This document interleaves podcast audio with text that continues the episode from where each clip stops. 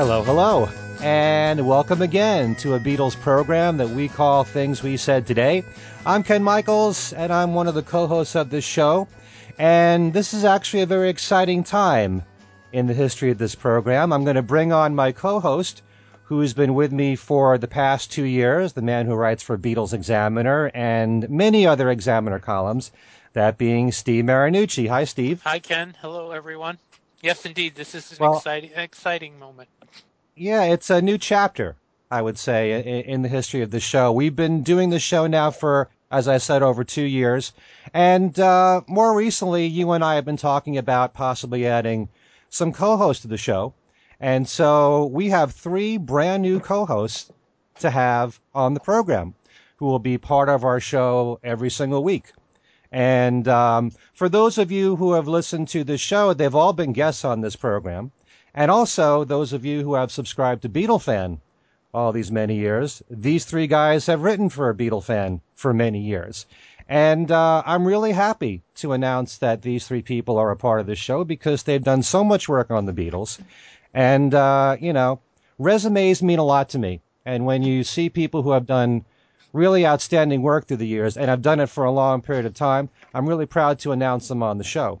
So uh, before I bring them on, I'm just going to tell you who the three people are. There is Al Sussman, who's been writing for Beatlefan since, I believe, let me get it right this time, Al, nineteen seventy-eight? Roughly. Yeah. Okay. And uh, also, uh, well, Al also wrote a book most recently that he can tell us more about if he wants to get into that. Alan Kozinn, who has been writing for Beatlefan for quite a long time, and he's uh, been a culture reporter. That's his title at the New York Times. He's been working for the New York Times for quite a while, and he's written several Beatle books as well. Hi, Alan. Hello, folks. Hi, Ken. And then we have Robert Rodriguez, who has written a number of Beatle books in the last few years. He's authored the Fab Four F A Q series, Fab Four F A Q, and Fab Four F A Q two point oh. And also he wrote a book on uh, the Beatles album Revolver, and more recently one called Solo in the seventies. So hello, Robert, and welcome to Things We Said Today. Hi, everybody. Good to be here. What I thought we'd do, since this is our first show together as the five of us, for anyone that's not familiar with our backgrounds and the work that we've done, for each of you to just give an explanation of that. And we'll start with Al, you know, talk about your whole history and uh, and your work with Beatlefan. Well, this is a it's a long and winding road, to coin a phrase. um, I guess the, probably my the first writing I've done on, on, on the Beatles was in nineteen in the fall of nineteen sixty-nine, when I was doing a teen column in uh, in a town paper in Maywood, New Jersey, and I wrote a little bit about Abbey Road. And, uh, you know, I did that column for a couple of years. In the mid-seventies, I did a collector's Q and A column for a, a record store freebie called Sounds Fine, which, uh, in fact, Trouser Press later bought out. Um, hmm. And then shortly after that, uh, also I did a couple of pieces for Barb Fennec's uh, The Right Thing in the mid-seventies. Aha. Oh, yes, what? I remember that. Right. And then about uh, uh, early seventy-nine, uh, became involved with uh, with Beatlefan as the uh, New York correspondent. And then the first, my first piece for Beatlefan appeared in the the last issue of the of the, the magazine's first year. So um, I've been writing for Beatlefan for, you know, roughly thirty-five, thirty-six years, uh, although not not much the last couple of years, because I was involved with uh, with finishing up my book, Changing Times, one hundred one Days that Shaped the Generation.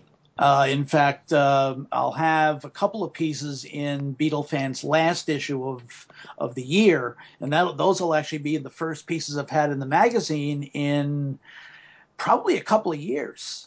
And not only that, but Um... when these guys write articles for Beatlefan, if they feel they want to talk about it here on the show, this is a, a great forum mm-hmm. for that.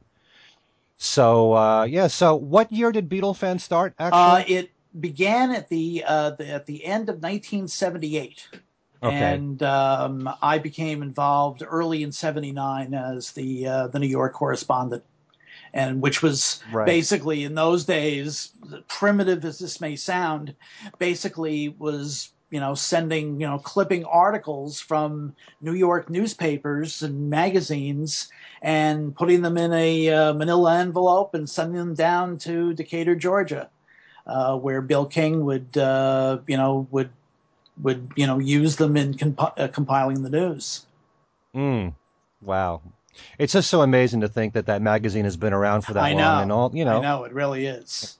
It really is, especially when you consider the the technology of the time and the way that Bill and Leslie King basically put the magazine together on their kitchen table, mm.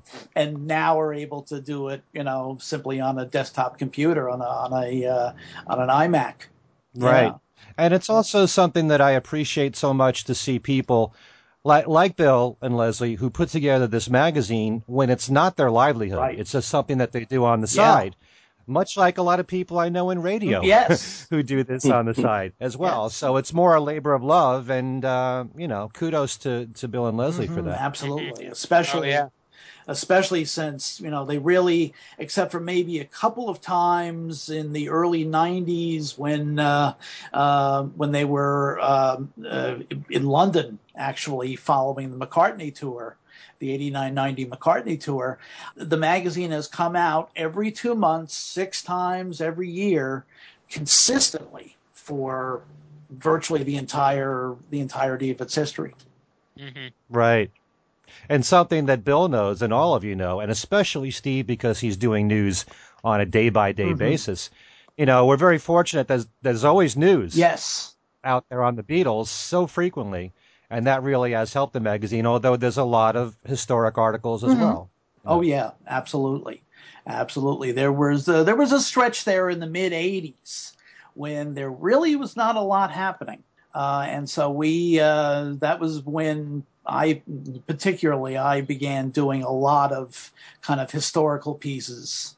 But uh, but no, no, it's uh, that's the amazing thing that uh, after thirty-five years, there's still so much Um, so much, you know, news-wise that's still very pertinent. Uh, and plus also, uh, you know, we've got also this this new crop of uh, of people writing for the magazine. In fact, I've uh, joked that, uh, that, you know, I've had a hard time getting back in because we've got so many young people like Robert and like Kid O'Toole and Jeff Slade and others who uh, who really are, are really contributing greatly to uh, the continuation of Beatlefans tradition. Right. And it's also great to get different perspectives from people based on their ages, whether you're a first-generation fan or a, or a new exactly. fan. Exactly. Yeah. So tell us about your Alan, book. What? Oh, yes. I always forget to do that. You know, my fatal mistake. Right, Robert? Oh, yes. We'll phone you. Exactly. Exactly. Uh, it's called Changing Times, one hundred one days that Shaped a Generation. It came out almost exactly a year ago. I think uh, Robert may have the date, but uh, since yeah. Ro- Robert is my um, is base, he and he and Richard Buskin are basically my uh, proprietors, publishers, uh, publishers. Yeah. Exactly.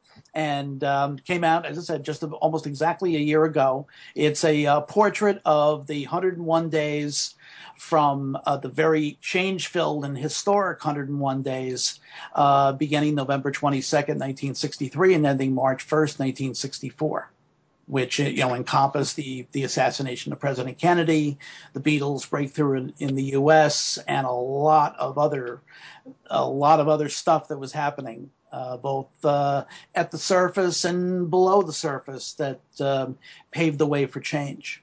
Yeah, it's really an excellent book, and it has a lot to do with everything going on in our culture at that time. And it really is amazing how much change was developing in every sense of the word, whether you're talking about the entertainment mm-hmm. field, sports, you name it.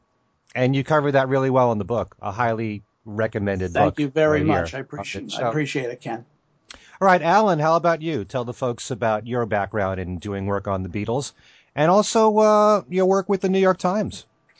Okay. Um, You know, I started writing for the Times in nineteen seventy-seven and was, for most of the time, principally a classical music writer. Um, I was a classical music critic until really two thousand twelve, and then I became a culture reporter. But along the way, um, because I guess various pieces came up. I mean, starting off with uh, what was essentially cover albums by classical musicians of Beatles tunes, and then some other things and some interactions with John Pareles, who is still the chief pop critic. They got the idea that the Beatles was a specialty of mine. And so when the first C Ds came out in nineteen eighty-seven, they had me review them. And after that, I began doing more of the Beatles-related things that the Times had going. Uh, you know, if, if if McCartney had a new album and was available for interviews and things like that, I would I would do that. I interviewed Ringo. I interviewed George Martin. Um, interviewed Yoko a few times for various projects. And it, it kind of became my, my part of my domain at the Times. And it was kind of funny because uh, John Pareles at one point went uh, to, to the Juilliard School as a guest speaker and told them, uh, we, we are the only daily newspaper in the U S that has a specific Beatle desk, and it's in the classical music department. so um, huh. Yeah. And, you know, along the way, I mean, early on, I was freelancing a lot as well. And I started writing for Beatlefan in, I think, nineteen eighty-two or so, maybe a little later, maybe eighty-three. And that really was the result of something I look back at now with great embarrassment, which is that uh, I'd read, I'd subscribed to Beatlefan. I read a bunch of issues. And for some reason, there was just something about various aspects of it, including the, the typesetting, the way the pages were laid out, uh, that, I don't know, just sort of set me off. And I wrote Bill a letter just complaining about various of these things. And Bill wrote back saying, you know, you don't really understand the way fanzines work. You know, we put this together on our kitchen table, as Al said. And of course, he was completely right. I mean, I was thinking of it. I don't know what I was thinking of it as. I mean, it was clearly a fanzine. I knew what a fanzine was. Um, but I felt so guilty that I started writing reviews and just sending them to Bill. And he started printing them. Um, and after a while, he made me a contributing editor. And um, we worked out a, a sort of interesting deal where if I went to interview McCartney, say, for the Times, and the Times is going to want a twelve hundred word through written piece, you know, with quotes in it and descriptions and, and whatever. But I knew that Bill would be completely happy getting a complete Q A transcript of the interview. And so there was going to be a lot of material that wasn't published in the Times piece, uh, a lot of things that in the course of the interview we would talk about that would be of great interest to Bill and Beatlefan readers that wouldn't particularly be of interest in the Times. Uh, so I began doing that. And, uh, you know, whenever I have a Beatles-related interview, I tend to send it to Bill. Uh, and I've written some other essays along the way, and uh, but but I don't contribute nearly as much as Al uh, or now Robert. Uh, and I and I, I keep thinking you really have things I should do, and and undoubtedly we'll come up with something again. Um, and I also have these two books. Uh, one is actually uh, an ebook, so I'm not sure. Really counts as a book thoroughly, but um, the first one was for Fiden Press, which is a British publisher. Uh, they were doing a series of the great composers of the twentieth century, and at the time, the Beatles volume was the only non-classical volume of the series, and I kind of liked that because it meant that, you know, you'd have this series of, I think, what was planned to be something like fifty books, and it would be Stravinsky and uh, Penderecki and all, all of these great twentieth century composers and the Beatles. Uh, they subsequently added a couple of other pop volumes. I think, you know, Simon and Garfunkel and Dylan and folk singers. And uh, um, but the Beatles was was the first non-classical group in the series, and I really enjoyed writing that book, and it's still in print. They've reissued it. Now it's called The Beatles From the Cavern to the Rooftop. Uh, it was originally just called The Beatles. And then last year, because the fiftieth anniversary was coming up, the New York Times book division, Times Books, asked me to write a uh, an ebook about I Want to Hold Your Hand, and what the importance of I Want to Hold Your Hand was in the Beatles story and really to us in general, the world at large. And so I did that, and it's called Got That Something, How the Beatles' I Want to Hold Your Hand Changed Everything. Uh, it was it's a it's published by New Times Books and Byliner. Byliner quickly went out of business uh, after the book appeared, uh, and somehow or other the Times got the right to Byliner ebooks, and so they've reappeared on Amazon dot com and iTunes and other places. So I think that's it for me. Just out of curiosity, Alan, when you lent the interview with McCartney to Beatlefan, did you get any opposition from the New York Times? Could you um, share your interviews if you wanted to? No, I don't think anybody really objected. I mean, actually, strangely enough, the New York Times gets Beatlefan. Uh, you know, besides me getting it, uh, someone else in the music department gets it, our music department administrator. Um, so I know that they see it. And I think they just, uh, you know, they've they've had different feelings at different times about what we're allowed to do. I think um, they, generally speaking, haven't objected if I've shared a, a Q A with Beatlefan, um, because it's, you know, it kind of makes sense, really. And uh, yeah, I, I don't know. Okay. Sorry. That's okay. Robert, yes. How about you? Talk about your background and what led you to writing all the Beatle books that you have. Well, I, I will tell you right up front that I didn't set out to be a guy that wrote nothing but Beatle books. And I actually have as a background, it's a pop culture historian kind of background.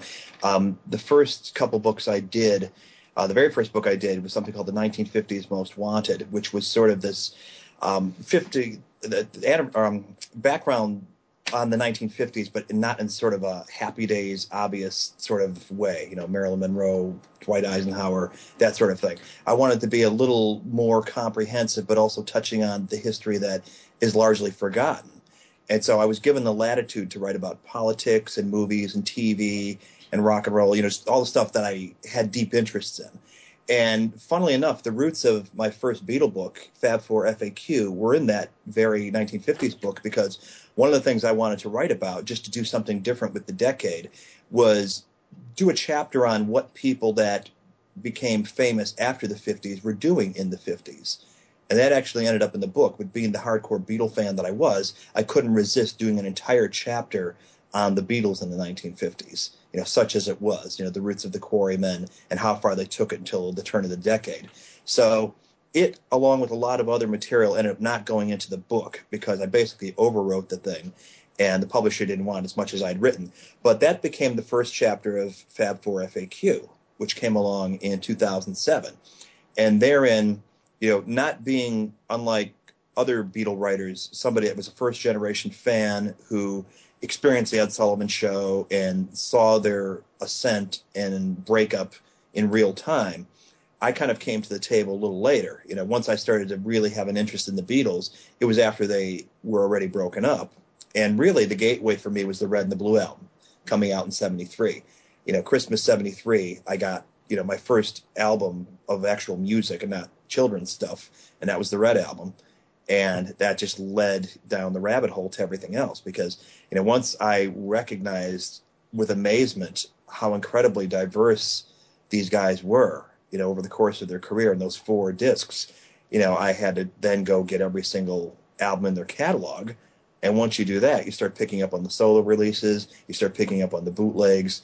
And I just wanted to absorb everything I possibly could about these guys. You know, there wasn't a whole lot of books about the Beatles in the seventies. I mean, you could pretty much count them on one hand at the time I started getting into it. And I just really started being a collector of paper, of old Rolling Stone magazine and Cream and Circus. And, you know, if I was lucky enough to stumble across N M Es or Melody Makers, you know, just trying to get my hands on first-hand interviews with the Beatles during the sixties while they were creating the body of work. And so I just became kind of steeped in that stuff. So as a shorthand, I kind of tell people that I wrote the first F A Q book so that I could get the right to second one, which covers the period from nineteen seventy to nineteen eighty, because that was really my era as far as becoming a Beatlefan, where you had, you know, all the promotion and ongoing residual Beatlemania throughout that decade, whether it be the tenth anniversary push, which in seventy-four was a pretty big thing, where you had that Capitol, you know, montage piece of artwork that showed the four of them as they looked circa that time as if they were still a band. And yet you've got the, the solo releases coming out that same time and being in the charts and George being on tour. It was just an amazing time, and we had no idea how lucky we had it. But for the fact that, you know, they didn't ever actually get back together, which everybody really, really was hoping for, you know, we, we in retrospect, it was really kind of a second golden age. But that, to me, the period where John was still alive and they could have gotten together, and they weren't really looked at as past tense history yet, was fascinating to me. And so that was the basis of Fab Four F A Q two point oh, which I put out as the sort of comprehensive history of the four parallel solo ex-Beatle paths with the giant shadow of the Beatles hanging over them, informing every move they made during that decade. And I didn't really feel that I'd covered everything in as great a depth as I wanted to. So that was why I took all the other stories I'd been putting together and put out the book this past year, Solo in the seventies, which goes into more detail that decade. And then I put together a timeline at the end of the book to really tie everything together so anybody who's interested in what they were going through from nineteen seventy to nineteen eighty could really see week to week, month to month, year to year, how it all fit together. And in between, I wrote a book focusing on the turning point in their career where they segued from being a performing band to a studio band, and that was the book Revolver, How the Beatles Reimagined Rock and Roll. And it was written in a way as sort of a reaction to, you know, through the years, you know, Rolling Stone not that long ago compiled their five hundred greatest rock albums of all time list and put Pepper at the top of the heap. And I remember thinking, that's not even the best Beatle album, you know, in my own perspective, but it is the one that was sociologically the most important. But I wanted to make the case that, you know, really with their prior release Revolver, that was really the turning point in their career on so many levels, both being the last time all four Beatles were fully invested in making the best Beatle music they could as a team, as the four-headed monster, before the esprit de corps started to decay within. And I also wanted to explore why it wasn't recognized at the time for the achievement that it was. And I, again, try to contextualize the time and what was going on in nineteen sixty-five, sixty-six, and, you know, what was going on in their careers, what was going on in rock generally. You know, just this amazing year with so many great landmark albums came out. And, you know, Revolver is, you know, shoulder to shoulder with Blonde on Blonde and Pet Sounds and Aftermath and Face to Face and Roger the Engineer and all this other great stuff. So I, I, like I said, never set out to write all these books, but it, it just seems like there's always more stories to tell. And you learn so much when you're researching the work, and you kind of like stick in your pocket things that you want to come back to later on for future works, because you, you feel you've discovered another path that you really haven't, you know, fully journeyed down. And, you know, as much as I would want to write about other things that have nothing to do with the Beatles, there's still other stories there to tell that eventually I want to get around to. Fascinating stuff right there, Robert. And when it comes to the Beatles, you know, it's never ending how much you can learn. And um, your, your books are wonderful. Just want to say Thank that. You. And I can already tell, just from your point of view, we're going to have uh, some heated debates along the way. I'm sure we will. On the show. But that's fine. And um, Steve, you and I actually, even though we've been doing our show for two years, we haven't talked too much about the work that we've done. So very briefly, maybe you can just fill people in on, you know, everything you did and are still doing in addition to this show. Well, I kind of got started back in in the mid nineties, um, back when I don't know that there was much of an internet at, at that point. And I really kind of started, you know, took an interest in the internet, and I wanted to get on there, not necessarily to do, uh, you know, I wasn't originally looking to do something Beatle-wise. I was just looking to do something to get on, to get on there, you know, to be out there. Mm. And I uploaded a few pages of um, H T M L that I did on my own about, I think it was about the Beatles, and um, and that's where the Abbey Road website started, and then it expanded. You know, it's been so long; it's been it's hard for me to remember now, but it expanded to the news thing, which wasn't originally part of the uh, original idea. Um, I, you know, I started asking people for, you know, to do, uh, um, you know, essays and stuff. I know Alan allowed me to use his interview with uh, George Martin about the, the mono versus stereo situation early on. That was one of the things I, I had that caused a lot of interest.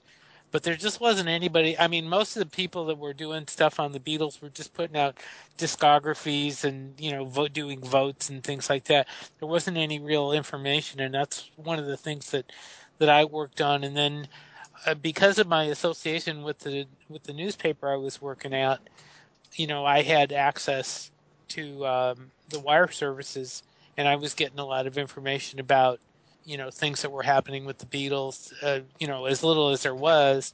And I was also getting, partially also because I was involved with um, T V listings at the paper I was working at, I was hearing about things that were coming on T V. So I kind of got started there, and I, and I decided to use that information, and I started writing about this, and and you know, started doing daily summaries, and I mean it, it expanded down the line to where I followed the uh, the illness of George Harrison. When George got ill, I followed that. Um, I mean, there were just so many things. I I mean, I've recounted before about some of the stories that I found. I I believe I was the first one to find out about the concert for George. Um, there were other things too. The the um, when Yellow Submarine was first um, remastered. Uh, remastered, yeah, the very first time, um, I a source told me about that, and I and I had that up, and so there's been little things here and there, and and and but I just it's my interest in in news. I, I mean, I my musical interests Uh, are far beyond the Beatles. I'm, I'm, I love a lot of things actually, and um, but um, I'm, fr- and I actually have expanded more recently into jazz. Uh, I became a big uh, Miles Davis fan in the last couple of years. I was not a big Miles Dav- Davis fan uh, a long time ago. I also like uh, Sinatra and Tony Bennett. So my, I have a very wide-ranging interest in music. But the the Beatles thing, just uh, I mean, I you know I'm a first generation fan. I sat you know uh, in front of my T V set uh, in sixty-four and watched them on Ed Sullivan, and I never did. I, I have to say I did not see them in concert, unfortunately. And I've told the story that my father got cl- who who that uh, in sixty-four was kind of um, not real big, a big fan of their haircuts. Got closer to them than we all did because he was working as a repairman, and their motorcade passed him by in uh, Harvard Square in Boston, um, mm-hmm. and which was kind of funny. But uh, but yeah, I mean, I've just it, my interest has been you know because of my news background, and and uh, so that's where kind of that all got started. And then after I left the paper uh, a few years ago, Um, I got offered the job with the Examiner, and I've been doing that ever since. And that's kind of expanded out to where I'm doing the Monkees, uh, vintage rock and roll, T V on D V Ds, which I just wrote a, the, a big review on the Batman T V series, which absolutely thrilled me because I was so glad that that finally came out. And then um, most recently, Weird Al Yankovic is the latest addition to all the columns I do. So I'm... I'm a writing fool. That's basically the way. It, basically the way it is. So you're just glued to that to the uh, to the keyboard there. Oh, I'm trying all day. I, I, well, trying not to be, but uh, yeah, pretty much, yeah. You know, and I think on behalf of a lot of Beatle fans who rely on you on a day by day basis for the up to the minute news, you know, we all thank you for that. And I know I I use your news on my radio program. So thank you. Well, as a matter of fact, uh, since Steve mentioned the his coverage of basically the acceleration of of George's illness in two thousand one, when his reports began running. That was basically when Bill King and I kind of uh, began consulting uh, via email on, you know, basically how we wanted to cover a possible passing of George Harrison. Mm-hmm. Yeah, and, yeah. So, uh, so you know, your your coverage actually spurred spurred that, and uh, it was. Uh, You know, uh, what's the phrase I'm thinking of? Uh, you know, it's kind of like a cold slap in the face that, that we yeah. realized that this man was actually very, very ill, and mm-hmm. that the you know that was the really when the first the first possibility of him actually passing really became kind of reality. Yeah, I remember also when, I... He was, when he was stabbed in nineteen ninety-nine. It seemed yes. like it would be possible too. But... Yes, yeah. that too. Yeah, yeah. I remember I got a phone call in the middle of the night. I think it was about about four o'clock in the morning, from a friend of mine who called me to tell me he had passed. Yeah. And I remember it, it actually, I think it was a little earlier. I think it was about three a.m. And I remember getting up at that point. And I had to work the next day. I mean, that was when I was working at the newspaper. Mm-hmm. And I started writing at that point, and I had pretty much had the whole report up of what there was to know. Yes. That night. And uh, before I went to work that day, and uh, it was that was a long day, I'll tell you. And uh, mm-hmm. and I remember, and I also got pegged by the newspaper to do something, so I was, you know, that was a very long day. But uh, I'm sure, yeah, that was yeah. that was that was really interesting. That was yeah, I mean, that was all part of that, and uh, you know, everybody. I mean, I wasn't the only one. Uh, I, you know, as you were saying, Al, I mean, you and uh, and Bill and, and and you know, and you guys covered it great too. So, and the, the you know the added kicker of the fact that in the in the interim between uh, when you began reporting on it in July and then when George passed at the end of, of November, in the interim September eleventh had happened as well. Mm-hmm. So, so right. It was kind of like everybody's emotions were very much, you know, right at the, you know, the, the boiling point.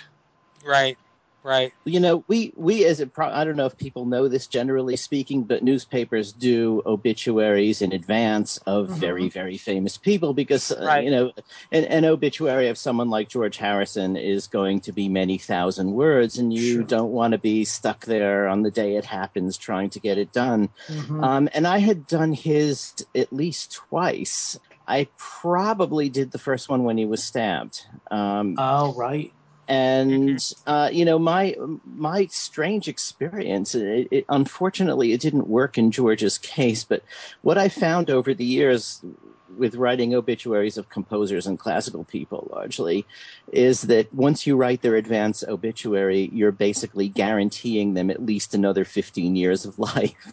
Yeah, because it's just one of those things. If you haven't written the obituary, then you know, then they're in trouble. Um, I was supposed to do John Cage's obituary, um, which is, I guess, peripherally related to the Beatles because Yoko and John Cage knew each other. Right. But um, I was supposed to do his obituary one summer, and I saw him at a concert, and I said, "So, um, you know, how's your health?"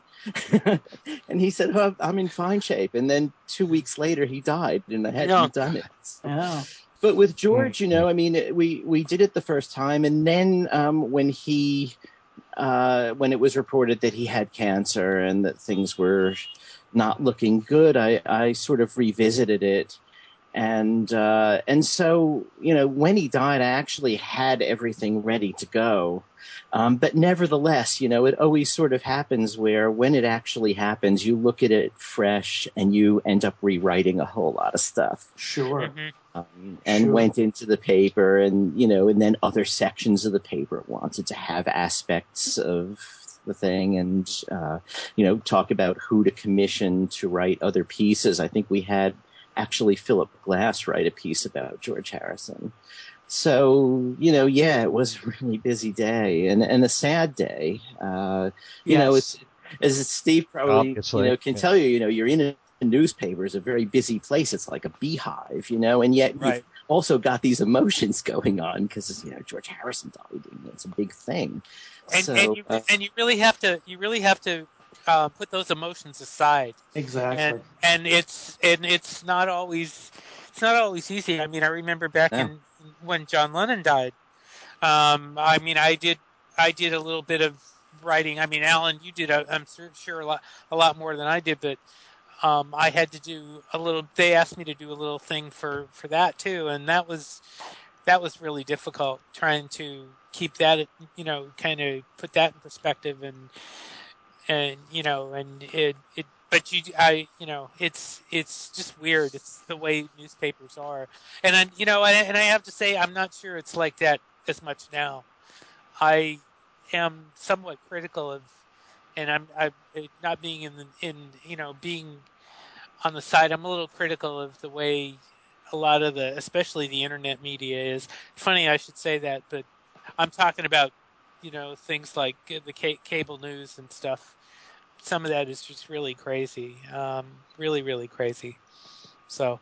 Mm-hmm. Yeah. Well, I can certainly relate to everything you're talking about here, because in radio, where I used to work, we had to put together collages of people who were either rumored to be dying or very advanced in age. And even though in some ways it might be like a birthday tribute to someone who was in their eighties or nineties, in reality it was done so that stations would be ready to have something at any given time. So it's kind of a similar thing, but it's got to be weird for you guys writing something on the spot at the moment, especially if you're emotionally connected to the artist. Mm-hmm. So... uh it's got to be a really difficult thing to, to go through. Oh, absolutely. I, oh, yeah.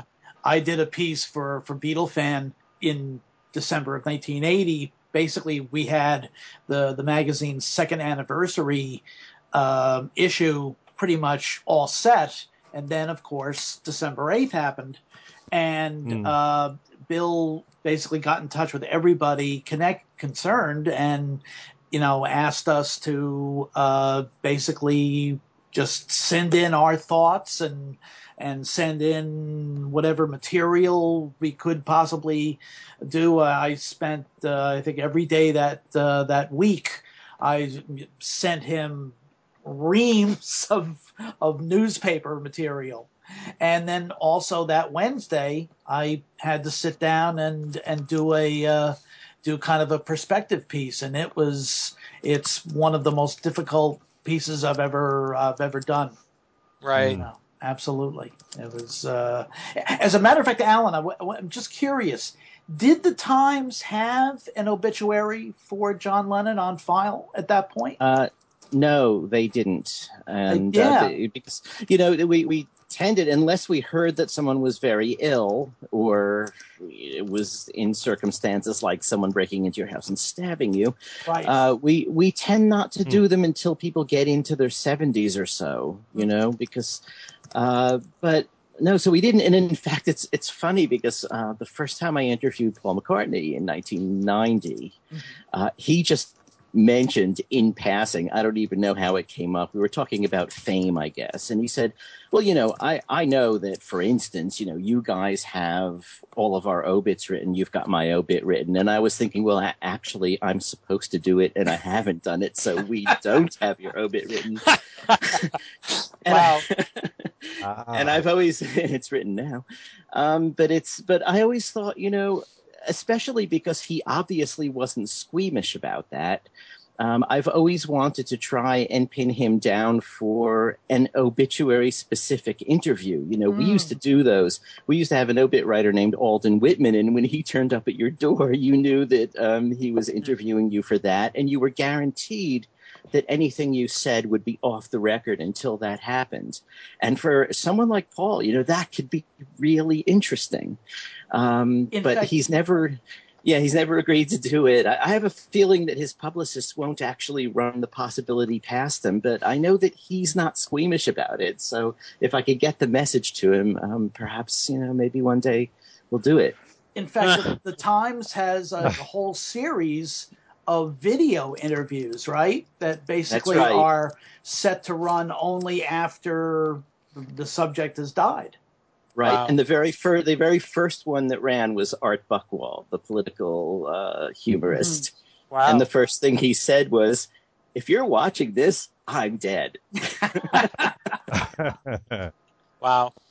But that was really interesting that Paul McCartney said that to you, Alan, yeah. that he was even thinking about that, being aware of, you know, getting ready for an obituary article, yeah. that kind of thing. Well, oh, and no. even then, I mean, yeah, but someone you know, like he, that, he was pretty young then. Yeah, that's true. But someone like that, you know, has hung around with newspaper guys, and he probably has heard over the years that, yeah, they're they're prepared in advance for really famous people, and and so he just assumed that they were at every newspaper.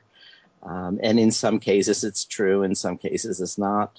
But uh, Alan, yeah. are there things that you want to ask Paul that you can only divulge, that he you think he'd be willing to express after he is no longer?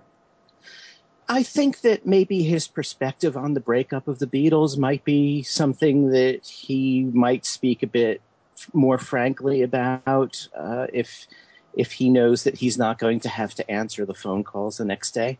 uh, you know, actually, I mean, you know, these these interviews are usually, you know, for politicians and world leaders and things like that. But I, I have a feeling that Paul, you know, there's a lot about the Beatles story. Um, and I think that Mark Lewisohn has experienced this with, with his book. There's a lot about the Beatles story that the Beatles want to direct the way it's perceived. Oh, absolutely. Um, Mm-hmm. Yeah, and it's, uh, whether he would want that to change after he dies or not, I have no idea, but it's very possible that given the possibility, you know, you can say anything you want and it won't be published until after you're, you've you've died, might be something that would interest him, you know, because he has seen an awful lot and done an awful lot, and there may be things that he doesn't want to speak about now but wouldn't oh. mind being known later. Alan, I don't think he'd be as candid as you as you might think he would be. Um, one could only, hope. Only, well, yeah, one could hope, but I'm, uh, only because he's always been so um, guarded and yeah. always and always been so knowledgeable about how he wants to put out. I mean, you know, his interviews are are, are very formulaic, and I don't. I, I really couldn't see that changing very much. Now, Ringo might be a little bit more. Uh, open, but I don't think I, I honestly and not much because of the way they all are now. But yeah. I don't think I don't think Paul would be as uh, he might he might be a little bit, but I don't think he'd be uh, as I mean I don't think he'd go slamming Yoko or anything like that. I think he would he would play it very close to the vest like he does now. I don't think he'd, he'd veer off that much. I don't know. I don't know if I agree with you, Steve, because I think Paul has been a lot more candid in recent years. It depends on who's interviewing him and for what purpose that's, the interview's being done. That's true, too. You know, I've seen interviews with, with Paul in England, especially, where he opens up much more than he does here. So it all yes, depends upon so. the circumstance. You know, if it's, if it's your typical interview to promote the new album, he's going to say the same things and it's very formulaic. But it depends on who's asking him the questions and for what purpose it's being served. Yeah, he seems to be much more relaxed when he does uh, interviews in England, especially especially radio and T V interviews, where uh, he can be a little bit, you know, kind of stretch out a little bit more. Uh, whereas here, I think he realizes that he's going to get pretty much the same questions over and over again, you know, no matter where he appears, no matter, you know, uh, in fact, uh, Alan's interviews with him have been, you know, very refreshing, because he even would say that, you know, he was being asked things that he had never been asked before, right. you know, by somebody who was particularly knowledgeable, which is, you know, not the case with a lot of, uh, you know, some of those, uh, those Larry King interviews uh, were right. painful. Absolutely. But maybe if we yeah. maybe if we did such an interview, he would he would say, if nothing else, listen, I gotta come clean. I never dreamed yesterday. Yeah, really. The walrus was me. Right. There we go. And I really am dead. So before we continue with more of the conversation here, I thought that I would just very briefly give a background on my career, because even in the two years that I've been on the show with you, Steve, I've never talked about the work that I've done other than mention my show. But I first started doing a Beatles radio program in nineteen eighty-two on my college radio station at New York Tech on Long Island. And I did it for a year and a half. And while I was doing it, I was developing the show and creating something that I didn't realize at the time was pretty unique, because I was mixing the Beatles and group, uh, the Beatles group and solo music together. And at the same time, having trivia questions every week, doing thematic sets every week, having news every week, mixing that with interviews, and just pretty much throwing in everything you could possibly put into a Beatles show. And a lot of that, I think, without my realizing it at the time, I was very influenced by the book Uh, all together now mm. from uh, Harry Castleman and Walter Podrazik, which I, I understand. I read an interview with Mark Lewisohn where I think he said that that was the first book he bought, or he was very influenced by that book for some reason. Yeah, he saw it as a but challenge. The thing is, yeah. Yeah. But um, that particular book took you through nineteen seventy-five, and it had not just the group, but it mixed the solo with it. And also songs the Beatles wrote for other artists and also in their solo careers. And I began to think of that as all one body of work. And that's pretty much the way that I view the Beatles catalog now. I don't really separate the two. And I know there are a lot of people that will disagree with that. But during those one and a half years, my first, the beginning of my career in, in radio, I started doing the show that way. And then I took the show to a radio station in New Jersey, W D H A, where Al was a frequent guest, as well as Tom Frangione. And um, I developed the show there even further for uh, ten years. And then uh, my show was heard on Sirius, not Sirius, on X M radio for six years. I was on two different channels there, doing news on on uh, on one channel, their sixties channel, and doing my long-form show on another channel called Fine Tuning. And uh, more recently, the show was syndicated, and it's on about twenty stations right now.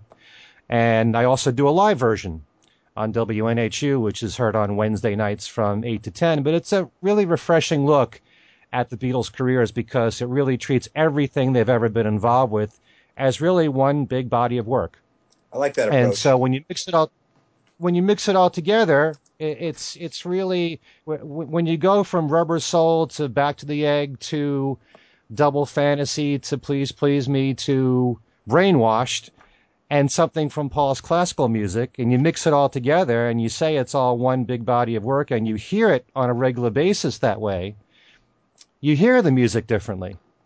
So, you know, it's just, that's my approach to everything that I've ever done on the Beatles, whether it's uh, my music show on radio or the talk shows that I've been doing, everything.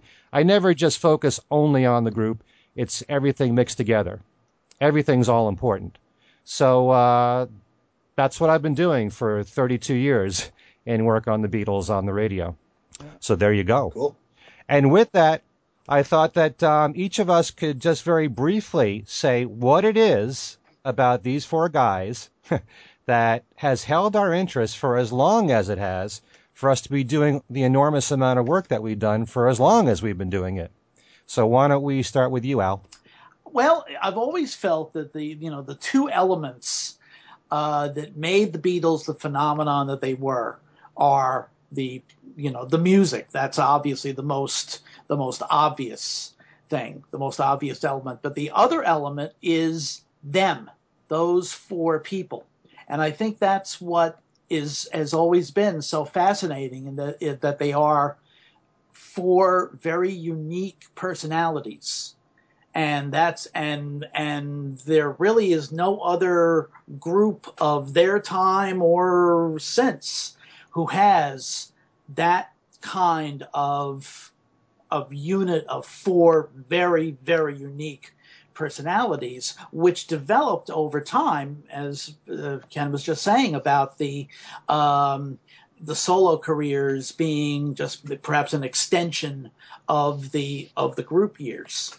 And that's probably what's been most fascinating, is to watch them grow as as people, uh, and and I you know and I include John and George in the in that, because obviously their their legacies have grown since, even though they are no longer part of uh, this life, their their legacies, and uh, and plus we keep finding out new things about them. Plus, we've been able to see Ringo and Paul grow into uh, into their seventies now, mm-hmm. and especially the, the the the career arc, all of the various directions in which Paul has gone, and and also the the Ringo's arc from, you know, the the, the great success he had in the in the mid seventies to a period in the eighties where he basically could hardly even get arrested, uh, and plus was was in pretty bad shape physically, and then right. and then in nineteen eighty-nine reemerging, having gone through rehab and going back out on the road with the All-Star Band, which at that point was thought of to be, you know, maybe just a one-shot thing. Twenty-five years later, it's uh, he, he's been almost omnipresent, and um, and is and you know has a fabulous reputation now as a as a band leader, considering mm-hmm. all of the the various egos he's had to deal with.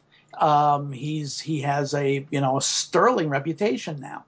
So that's you know, that kind of thing. There always there's there's really always something interesting going on in the world of the Beatles. Plus, there's also the history of the of the group itself, which which still dominates. So, and you know, right. that's uh, uh, it's what's kept my interest going, and it's what's kept uh, publications like Beatlefan going, and why there are so many.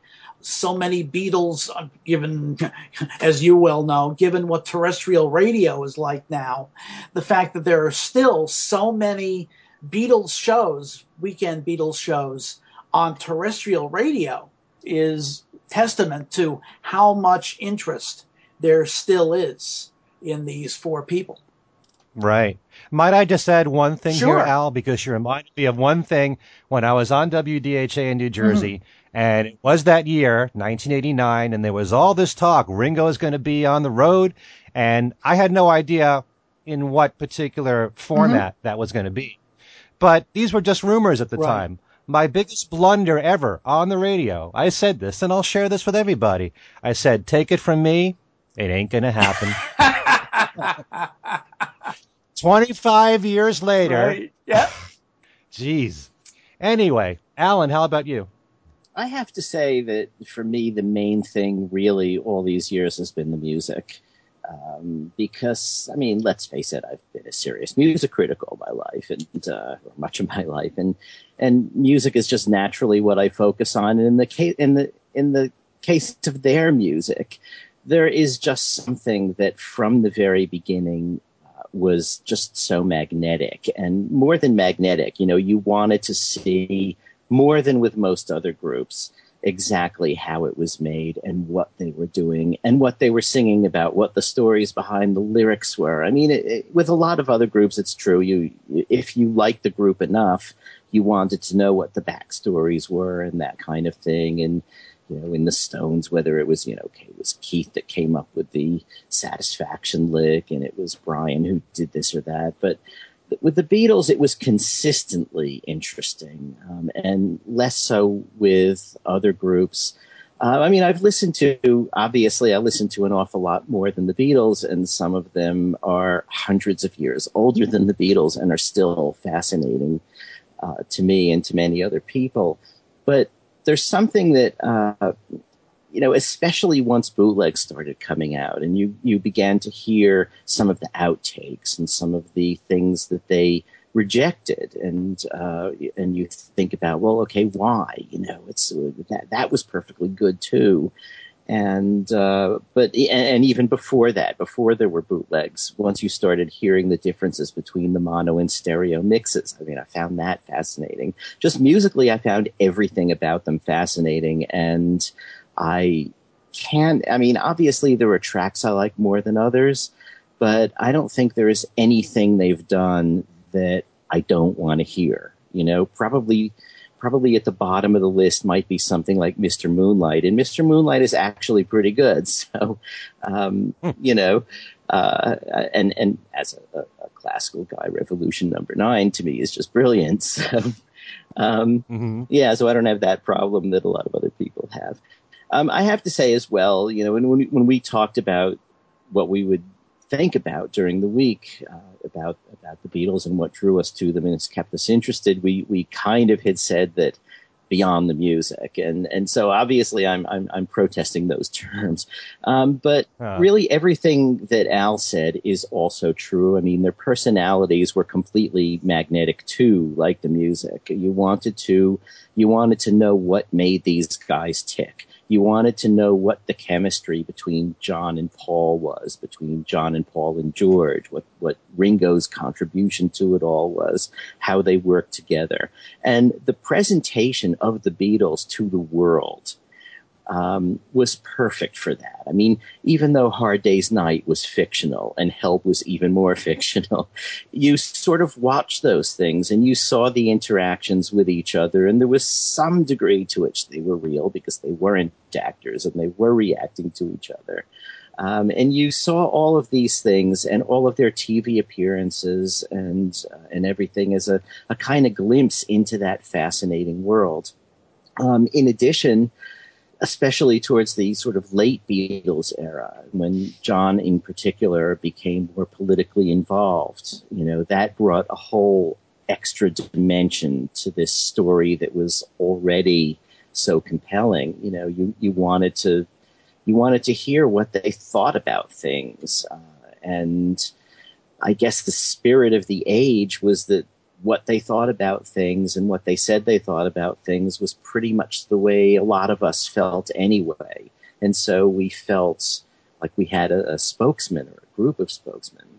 Um, so you know, yeah. and it's all that stuff, and even you know, in the solo years. Uh, You know, they've had their ups and downs, and nevertheless, I mean, get, even given the ups and downs, they've each produced an incredible body of work uh, that is, I don't know, very listenable, very enjoyable a lot of the time. And, uh, you know, they, they're still out there. Well, Paul and Ringo are still out there doing you know, what they do, what they love doing, which is playing and making music.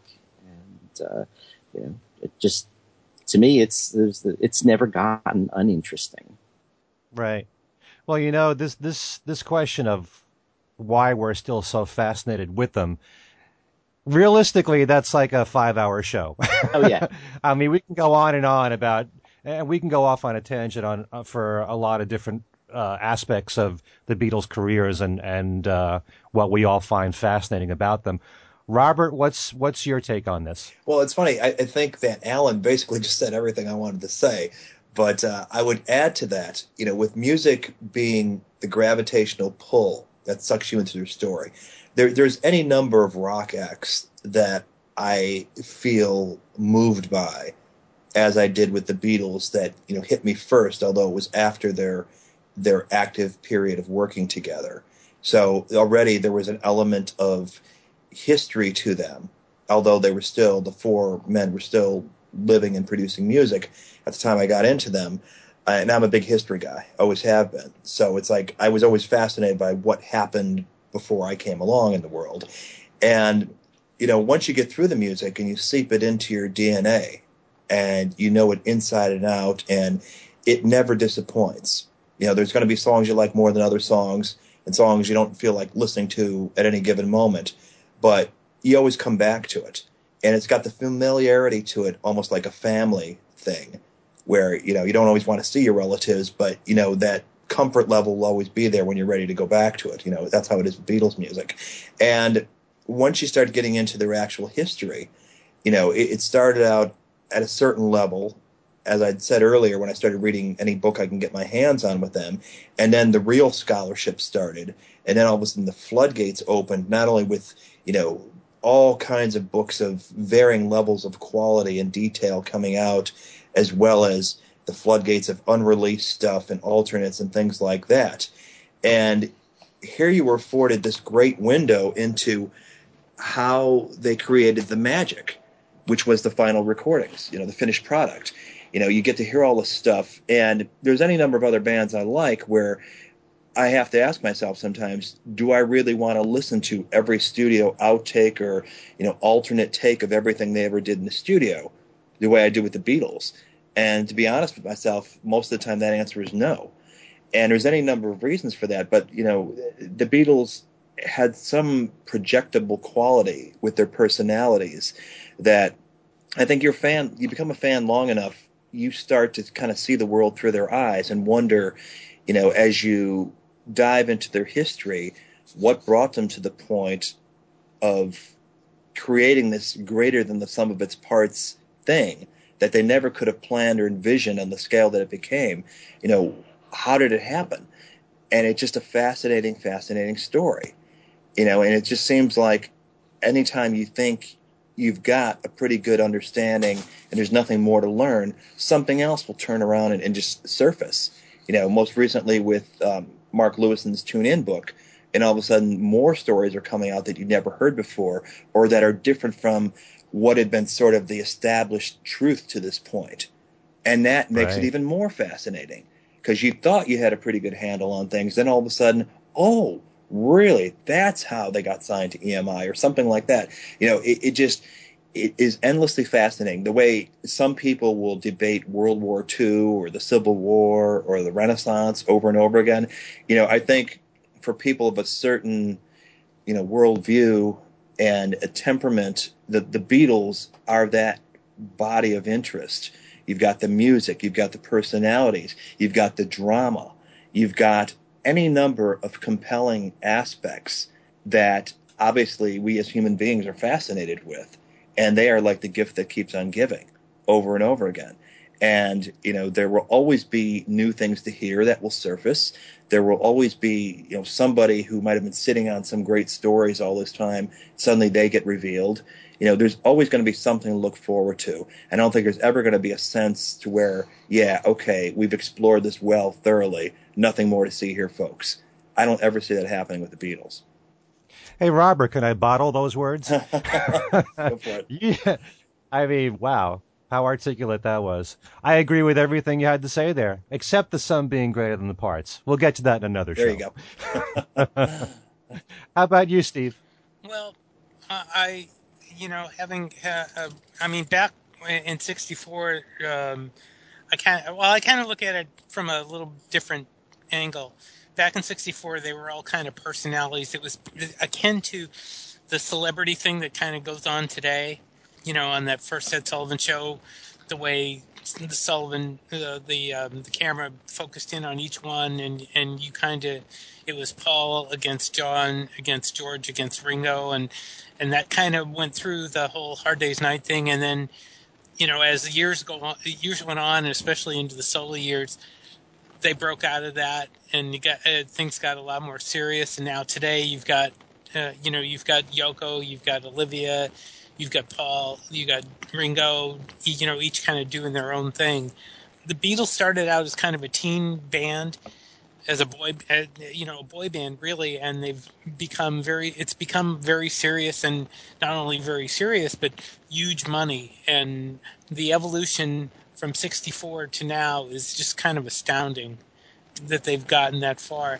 And I mean, I, for me, it's always been about the music, you know, especially in the beginning, and then, you know, when I when I first came upon bootlegs, um, the the B B C stuff was the first stuff that I ever heard about, um, and also the the uh, the Get Back uh, sessions, and you know that kind of that just blew things wide open for me. Um, I mean, it continues today with all the stuff that we have, all the you know the uh, all the unreleased stuff, all, all the the B B C stuff uh, that uh, Capitol's put out in recent years, and. You know, there's uh, it's it's really all the music. Um, you know, that's really all it is, and and I just enjoy all of that uh, with the Beatles and and the solo stuff too. And you know, I've I've said before, you know, you really wish they would put more stuff out, but it's not gonna, you know, it's just not gonna happen. Um, you know, but you know, just enjoying what we have now and what we've had is is really what it's all about.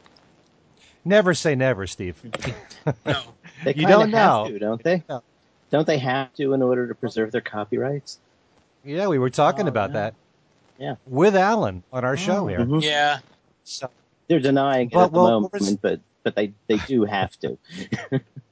Well, didn't they? Did, okay. Didn't something change, though, Alan, that, that that it's not exactly like it was last year? Is that correct? Because I remember reading something, not necessarily an educated opinion, but somebody said that things had changed. The perspective of that from last year had changed. Is that true?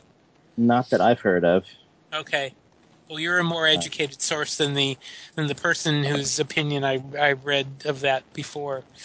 So I mean, it's interesting because um, the two people that I've asked about what's coming out are Dylan's people and Beatles people, Universal.